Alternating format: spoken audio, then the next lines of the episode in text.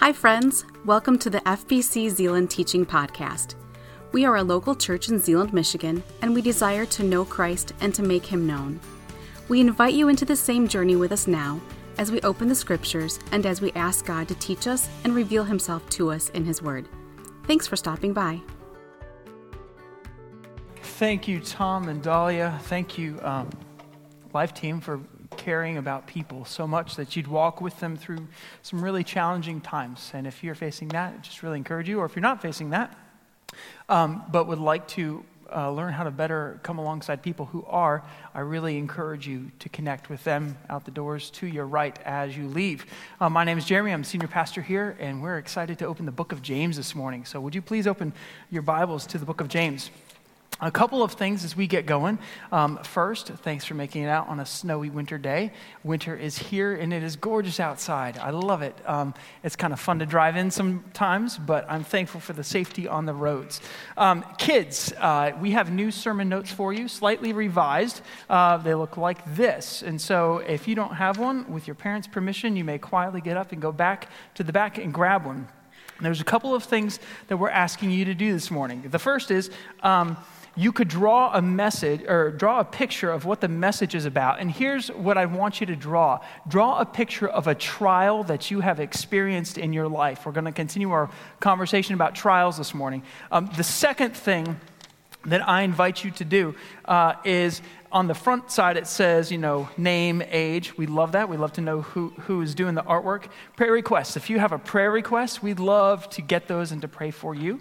Uh, and then uh, today's verse. In your bulletin, you'll find the verse, Proverbs 3, 5, and 6. If you have a Bible nearby you, um, kids, you can pull that out and you can just write down that verse. And one of the things that does is it helps seal it in your mind. When you write something, it becomes tactile and something that can, can better take root inside your heart. And so that, that verse, uh, which actually, towards the end of my message last week, I, I I said, Trust in the Lord with all your heart. Lead not on your own understanding. In all your ways, acknowledge him, and he will direct your path. That's, that's your verse that you can write down as you listen. And so, everyone else, your Bibles are open. We are going to be in James chapter 2. A couple of words before we get going. Um, the, the first is this. Um, last week, we, we looked at the purpose of trials. You may remember our, our trusty weight bench up here and our trusty barbell. All right, trials. Um, trials have a distinct purpose in the life of a believer. James says they are they are made to, uh, or, or that we experience trials that brings us endurance in our life, and they result in us becoming mature and complete, lacking in nothing. And trial is this. The trial is this. It's anything that re, that is um, a difficulty in life that might threaten our faithfulness to God that might cause us to say, God, I'd rather trust that than trust you. That's a trial. Um, the way I expressed it last week is as a trial is anything that causes your muscle of faith to move. Because one of the things about building muscle is sometimes it, it, it gets stretched and it gets torn down, but it, it serves to make it stronger. Trials give us an opportunity to learn the nature or character of something.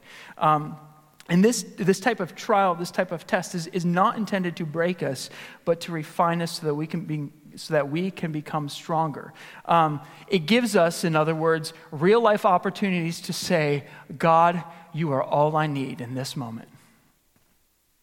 You are all I need in this moment. And so, why do we talk about trials? Why does James talk about trials? One of the reasons is because we all experience them. If you haven't experienced a trial in your life, you will. If you're in the midst of one now, you'll probably experience another one at some point in time. Trials are something that each one of us experiences, and God wants to prepare us so that we know how to act when they come because in the midst of trials, we have an opportunity. And that opportunity is, is to see God's provision in the midst of otherwise difficult circumstances. Now, uh, we spend numerous hours worried about our lives. You know, trials come in all shapes and sizes money, business, health, purpose, meaning in life. And one question I want you to think about is this What if we were to spend the hours that our minds become concerned about other things and have them concerned about God? What, what if God's reputation was our highest aim, is another question. What, what if our trials became opportunities to see God work on our behalf, what would it look like if we became single minded in saying, God, I want to know you? God, I want to have a deeper relationship with you. God, I want to experience what it means to say, Christ is all I need. When I was. Um, when I was in undergraduate school at Cedarville, Cedarville, University, one of the songs that we would sing on, on chapel days, we had chapel every day at 10 o'clock, uh, but usually when the, the university president would speak at, uh, on Monday chapel, we would often sing a song and it went like this. Excuse me. Christ is all I need.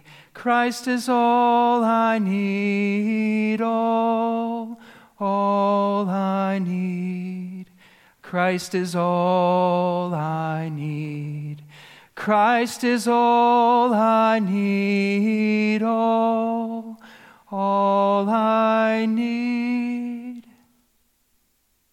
It's a simple truth, but it's one that if we internalize it and we take it as a part of our life, it can drastically reform and change the way we look at trials in our lives. So, James chapter 1, there is your introduction. Would you please stand with me? for the reading of the scripture.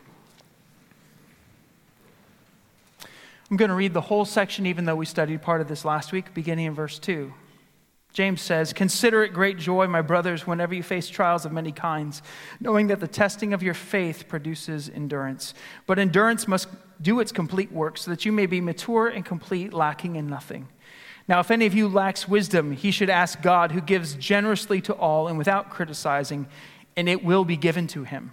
But let him ask in faith without doubting, for the doubter is like the surging sea, driven and tossed by the wind. That person should not expect to receive anything from the Lord. An indecisive man is unstable in all his ways.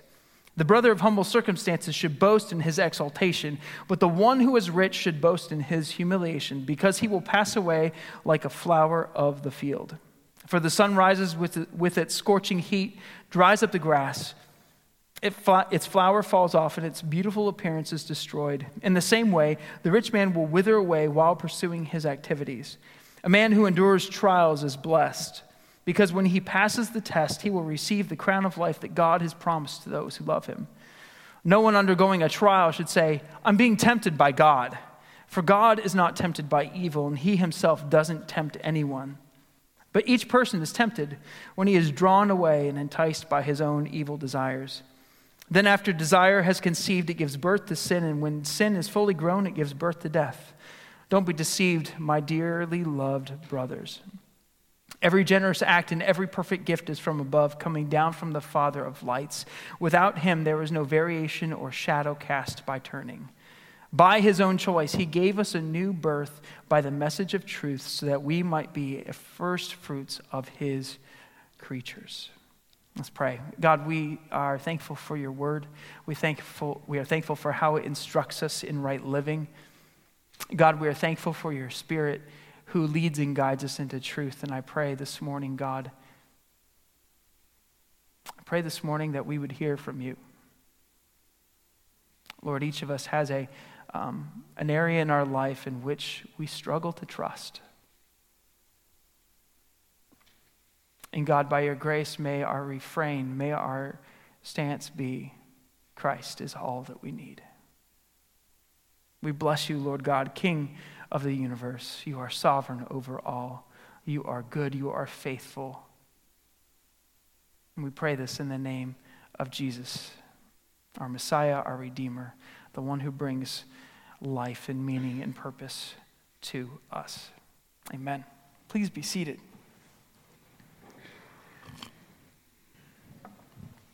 All right, so we're going to break this up into essentially five different sections, just for the sake of, of time and, and structure.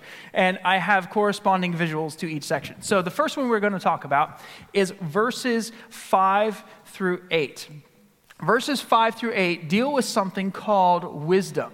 He says, um, If any of you lacks wisdom, he should ask God, who gives graciously to all without finding fault. And it says, It will be given to him. Wisdom in this context is not just general wisdom, it, it, it, refers to wisdom that is encountered and given in the midst of a trial. So, you know, you might pray for, for wisdom, and that's good. Pray for that. But the type of wisdom James is talking about is when you're facing a trial, you have no idea why the thing that is happening to you is happening. He says, You can ask God, and God will show you that God will reveal to you. But when you ask, you don't ask like a person who doubts. Because if you doubt, it's like you're being tossed to and fro. It's like the wind on a sailboat. Any sailors in the room? Okay, not many. Okay, so if you're sailing and the wind takes you this way, you have to course correct. Sometimes you have to tack in order to go a different direction. But, but if you just start kind of spinning around and you're not in control of what is going on being a sailor, you become one who is driven and tossed by the wind. You say, Oh, I think that's it. Oh, I think that's it. I think that's it. James is saying, If you ask me for wisdom, wisdom to know why you're experiencing the trial, wisdom to know what to do in the trial, I will answer. Now, here's the other thing about wisdom, though. Sometimes we feel as though God will answer us right then and there. Sometimes having wisdom for a trial, knowing its purpose or its intent, Sometimes that's something that takes a longer form of time to fully understand. Um, we're studying in the second hour um, the, the um, story of Joseph. And one of the things we talked about last week, after last week's message, was Joseph is kind of the, the, the, the poster boy for someone who experiences trials. All right, he's the favored son of his dad. He's sold off into slavery by his brothers. He becomes a servant, a slave of Potiphar, captain of the guard, and he gets thrown into a dungeon because he's accused of some things he didn't do. And time after time after time, his life is like, really? Now? now we're going to the pit. Now we're going to the pit again. But at the end of all of it, years upon years upon years, he says this he says to his brothers who had sold him into slavery, he says, What you intended for evil, God intended for good. A lot of trials in his life, I would imagine, did not make sense to Joseph at that time. But in time, God gave him wisdom to know their purpose and their intent. Trials introduce moments where we must learn to trust. And because trusting can be really difficult, God says, Pray, ask me for wisdom. Many, many um, of us look to various places for wisdom, though. Um, Proverbs 9 says this it says, The fear of the Lord is the beginning of wisdom, and the knowledge of the Holy One is understanding. Now, to fear the Lord doesn't mean necessarily to be afraid, it means to revere or to be in awe. Naturally, you know, God being who he is in his nature and character, we would be afraid as well, to, to some extent. But, but it means to revere God, it means to submit to him and to walk in relationship with him.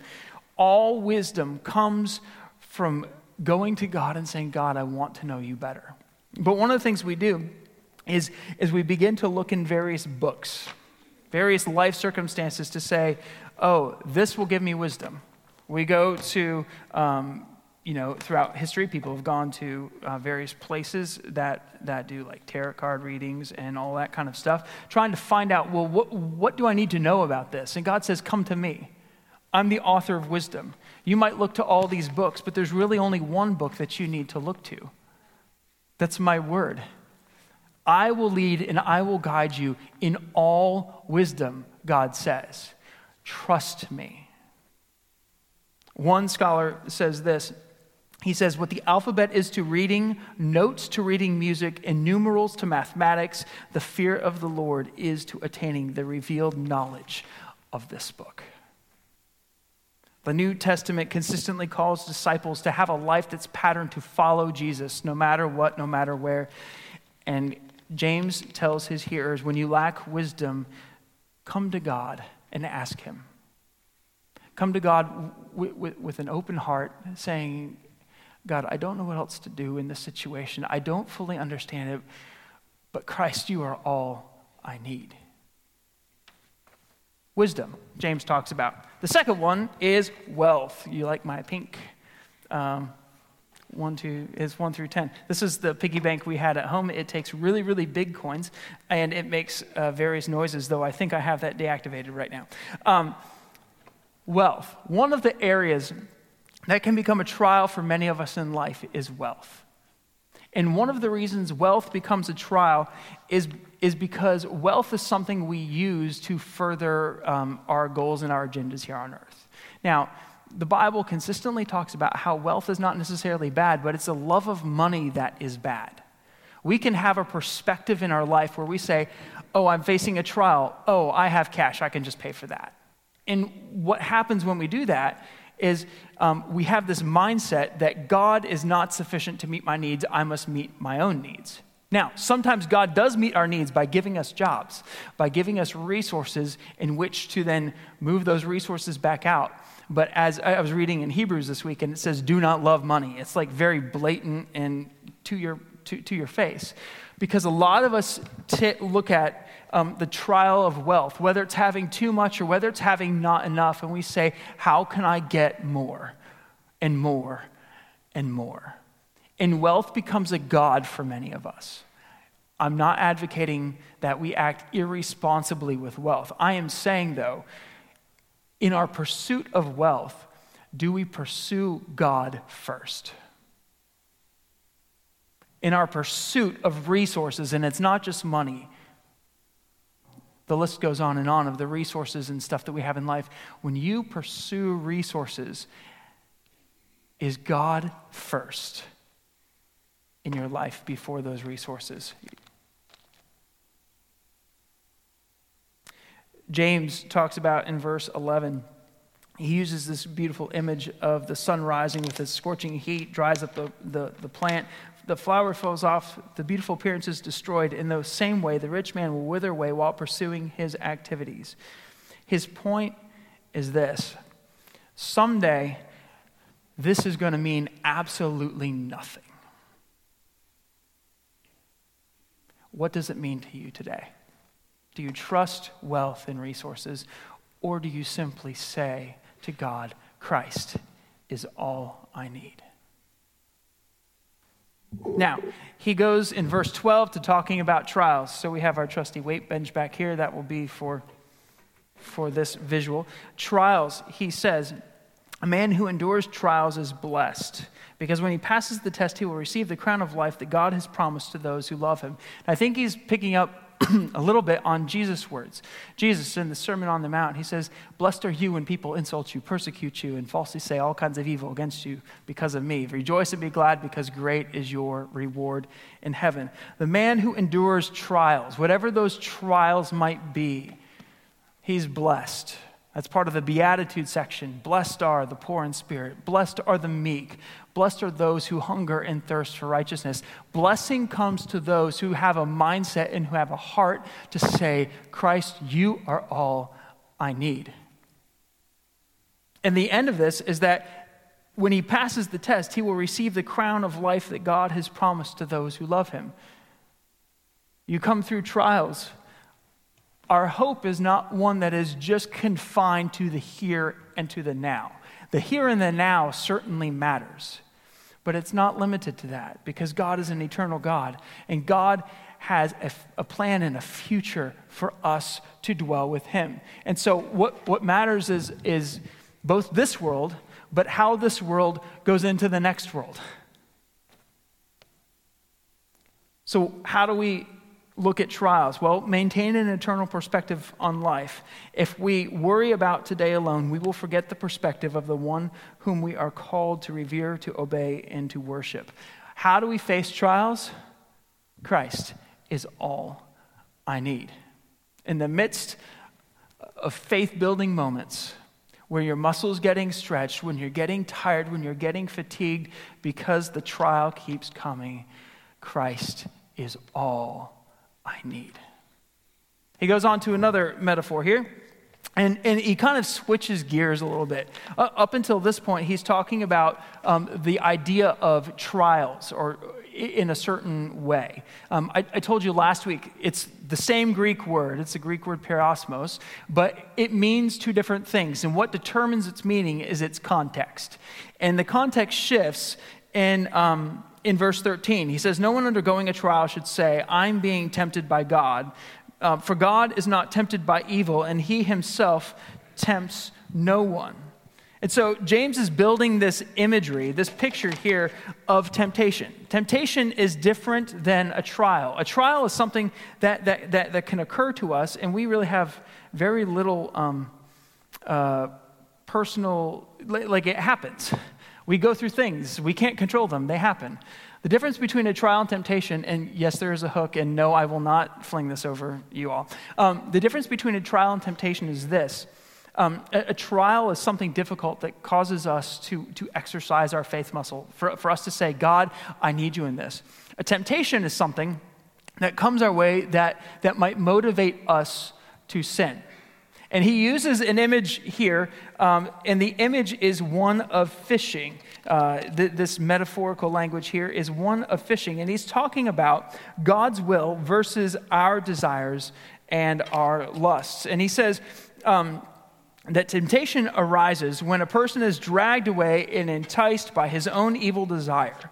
Now, when you fish, my brother-in-law's in, in Alaska. He, he lives there, and he, uh, he was ice fishing yesterday. Why you would do that, I still don't understand, but that's okay. Uh, he loves to ice fish, and while my wife was on the phone with him, apparently he didn't catch anything, but he could see stuff down there. But see, when you, when you go to fish, you throw out your line, yes, and um, and you hope that that fish sees something on the end that would entice them. And you hope that in the process of that, there we go. You hope that in the process of that, it would entice them so much that they would take a hold of this worm or whatever bait you're using. And he says it's, it's like that with temptation. God does not tempt you to sin. Rather, temptation comes when you look at something or when something comes in front of you and you say, Oh, I want that. And it becomes a, a fleshly desire, not a godly desire. It, it, it's something that, that can take its uh, its way and shape in many forms, but it's something that comes out in front of you. It's not given by God. It's actually against what God would have you do, but you look at it, and because we have a, a flesh in us, because even though we may be in Christ, we have an old man who has experienced um, various pleasures and various um, things in our past, our flesh goes, I want that. And it's the constant teaching of God, you are all I need, that goes against the temptations that come our way. See, when we, when we bite down on something, you might taste that worm if you're a fish, but pretty soon you find out you're hooked and you're reeled in and you're reeled in and you're reeled in. And the only way out of being hooked is to go to God and say, God, I have sinned. God, I need your grace. God, I need to walk in a different way. But even after God takes the hook out of your mouth, your mouth might still hurt for a while. We are easily hooked by selfish motives and desires, and apart from the work of Christ, these desires result in death, the scripture says. We, we cannot blame God for our sin. Our choice to pursue our own pleasure instead of God is our own doing. And y'all know what I'm talking about because we all do it. So, how do we face temptation? One of the ways we face temptation is we cut it off at the beginning. We don't allow desire um, to become, what's the order here? We don't allow temptation to draw us away. We see temptation, we say, No, Christ is all I need. If it moves to temptation, we come to desire, which is conceived. At some point there, we say, No, God, Christ is all I need. We seek to find our fulfillment in Christ rather than the temptations and the bait that comes in front of us. All right? So there's um, some, some talking about trials and temptations. Notice, too, it, says that God is not tempted by evil and he himself tempts no one. The reason God is not tempted by evil and God himself tempts no one is because God, in and of himself, is perfectly holy. He, he is that which is completely contrary to sin. Now, the scripture does say that Jesus was, was, was tempted. Every time when Jesus was tempted, he responded with words of the scripture Deuteronomy, Deuteronomy, Deuteronomy. How should we fight temptation? A couple of ways. The first way is the Word of God.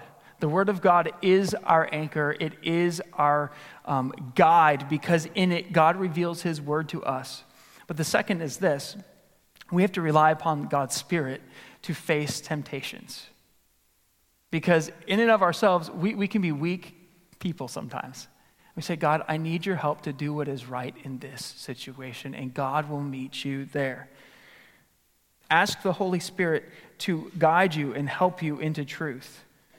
Have a life that consistently seeks to abide in Christ so that you have a relationship that's dynamic with God, not one that is um, dysfunctional or static. Be, be a person who practices putting on the armor of God truth, righteousness, peace, faith, salvation, and the sword of God's word. So, that is verses 13 through 15. We come to the last section. Don't be deceived, my dearly, my dearly loved brothers. Every generous act and every perfect gift is from above, coming down from the Father of lights. Without him, there is no variation or shadow of turning. The phrase I want to focus on in this one is good gifts. All right? Uh, every generous act and every perfect gift. Yours might say every good gift. Uh, good gifts. H- have you ever um, received a gift at Christmas, opened it up, and thought, that is the absolute worst gift ever? Maybe some of you have. Maybe even in the midst of that, you're still thankful. Uh, sometimes grandmothers and grandfathers, as they age, can send you very outsized sweaters and pajamas and socks and all this kind of stuff, or give you lotion or something like that when you weren't expecting it. Um, gifts, though, are, are just that. There, there's something that is given to you. It, it, it's, a, it's an act of grace, it's an act of kindness, it's an act of uh, charity, is maybe not the best word, but, but, but it's, a, it's an act that someone says, I want to give you this because I care about you. Now, it says, every good and perfect gift comes from God. But a lot of times when we look at the gifts that we receive, we make judgments on them. We might say, ooh, that wasn't as good as I thought that was, especially when it comes to trials. We receive something, we say, ah, oh, God, why did you give me that again? God, why am I experiencing this again? But James says every good and perfect gift comes down from the Father of heavenly lights, who does not change like shifting shadows. When God gives a gift, it is by definition good because God in himself is good. Now, one of the things, as we've talked about, is that the purpose of that gift is to make us more holy. And that's sometimes a challenge because sometimes we'd rather stay static and sometimes we'd rather stay comfortable. And yet, God wants us to be mature and complete, lacking in nothing. So, how do we approach gifts? Well, recognize that they come from God. Good for us is often subjective, but God has an eternal perspective. God knows those things that will refine and strengthen our faith so that we will become more like Him. God's character is not subject to change like ours often does. God, in His very nature, is good. We often sing, Great is thy faithfulness, O God my Father. There is no shadow of turning with thee. Thou changest not, thy compassions they fail not as thou hast been, thou forever will be. God is an eternal God. He's, he's one who has a bigger picture in mind than what I often do. That does not mean that this is fun. Sometimes that does not mean that this is easy. There are various gifts uh, that, that come our way um, where we experience God through trials. And we may not have asked for the trial. And, and sometimes the trials we experience in life are things that we did not cause. They're things that God didn't cause. We live in a sinful world, and so, uh, as, as one writer put it, sometimes your neighbor's trash blows onto your yard, and you have to deal with it. That doesn't make it fun. But in the midst of that, the gift God gives us, the gift God gives us is Himself. The greatest gift that He has ever given to us is Himself. When we think about what God has done for us in Jesus, our response should be worship. Verse 18 says, By his own choice, he gave us a new birth by the message of truth so that we would be the first fruits of his creations. God gives us, God gives us gifts of life even when we experience hard times and trials. So, Um, what do we do in the middle of all of these experiences of trials? Whether it is um, gifts, whether it is temptation, and that temptation, of course, is something that we often go to, but um, nonetheless, whenever we experience the, um, the, the, trials of life, whenever we exp- experience difficulty with regard to finances, whenever we ask wisdom, what should be our response? I want to suggest to you that our default response should be this Christ is all I need. Because regardless of the situation you find yourself in, needing wisdom, how do I manage this idea of wealth, this general idea of trial, this temptation, this gift? Christ is the only one who can meet us there, who can give us what we need, and who can guide us into all truth. He does this by His Holy Spirit, and it is a gift to us. And so I want to say this in the midst of your trial, I want to encourage you to let this be your prayer Christ is all I need. This week, I was talking with Jay Raymond, whom we prayed for last week, and many of you have, may have heard. But so they, they, I was talking with Jay this week, and Jay is on the operating table getting ready for the heart transplant, and the doctor had to call it off because of the, the donor heart wasn't what they needed um, in, in certain ways. Um, and I was talking to Jay, and he is relating the story of the disciples on the Sea of Galilee. They're being tossed and beaten by the wind. And it's in the midst of this swirling, they go to Jesus, and Jesus says, Peace be still. And here's what Jay said to me He said, when you truly trust God, you sleep well. When you truly trust God, you sleep well. I don't know that I will ever perfectly trust God this side of heaven. But I do know that my response should be Christ is all I need in this situation. I want you to do something. If you have a pen and a paper, I want you to write down a trial you are currently experiencing. Name it, call it something. What is the trial God has in your life right now?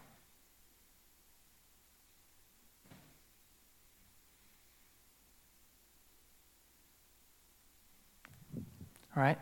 And then repeat this after me Christ is all I need. Christ is all I need. All right. I sang it for you earlier. I know there's a couple of Cedarville alumni here. I need your help. I want to make this a song for us this morning. Christ is all I need. Christ is all I need. Oh, I need. Christ is all I need. Christ is all I need. All I need. Our Father and our King, we are thankful that in the midst of everything we experience in this life, God, you have met us there.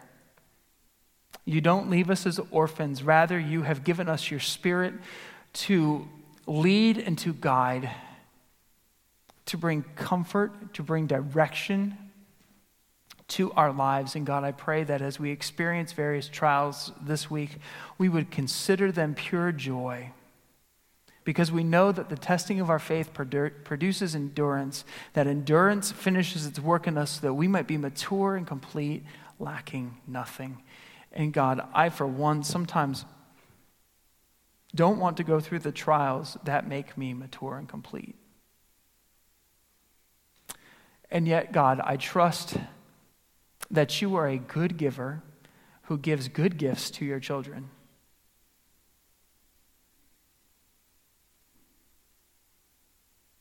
And Jesus, we trust that you are all that we need today. Allow joy to be something in our lives that we experience day in and day out because of the working of your Spirit. God, lead and guide us into all truth truth of your word, truth um, as we speak to one another. God, may we encourage others. May, may we be people who come alongside and say, you know what, it might be hard, but God is good, and let me pray. Let me remind you of this truth. Let me remind you that in the middle of your storm, you can trust that God is there and that God will give you what you need. We give you these trials in our life, God, holding our hands open in a posture of release, but also in a posture of worship, saying, God, you are good and your love endures forever. Your faithfulness continues through all generations. Blessed are you, Lord God, King of the universe, sovereign over all. We bless you and thank you in the name of Jesus. And together, everyone says, Amen. Thank you. Thanks for listening. We hope that what you heard inspires you to take the next step in your faith. If you have questions about this message or would like more information about our church, we invite you to check us out at fbczeeland.org or call us at 616 772 4377.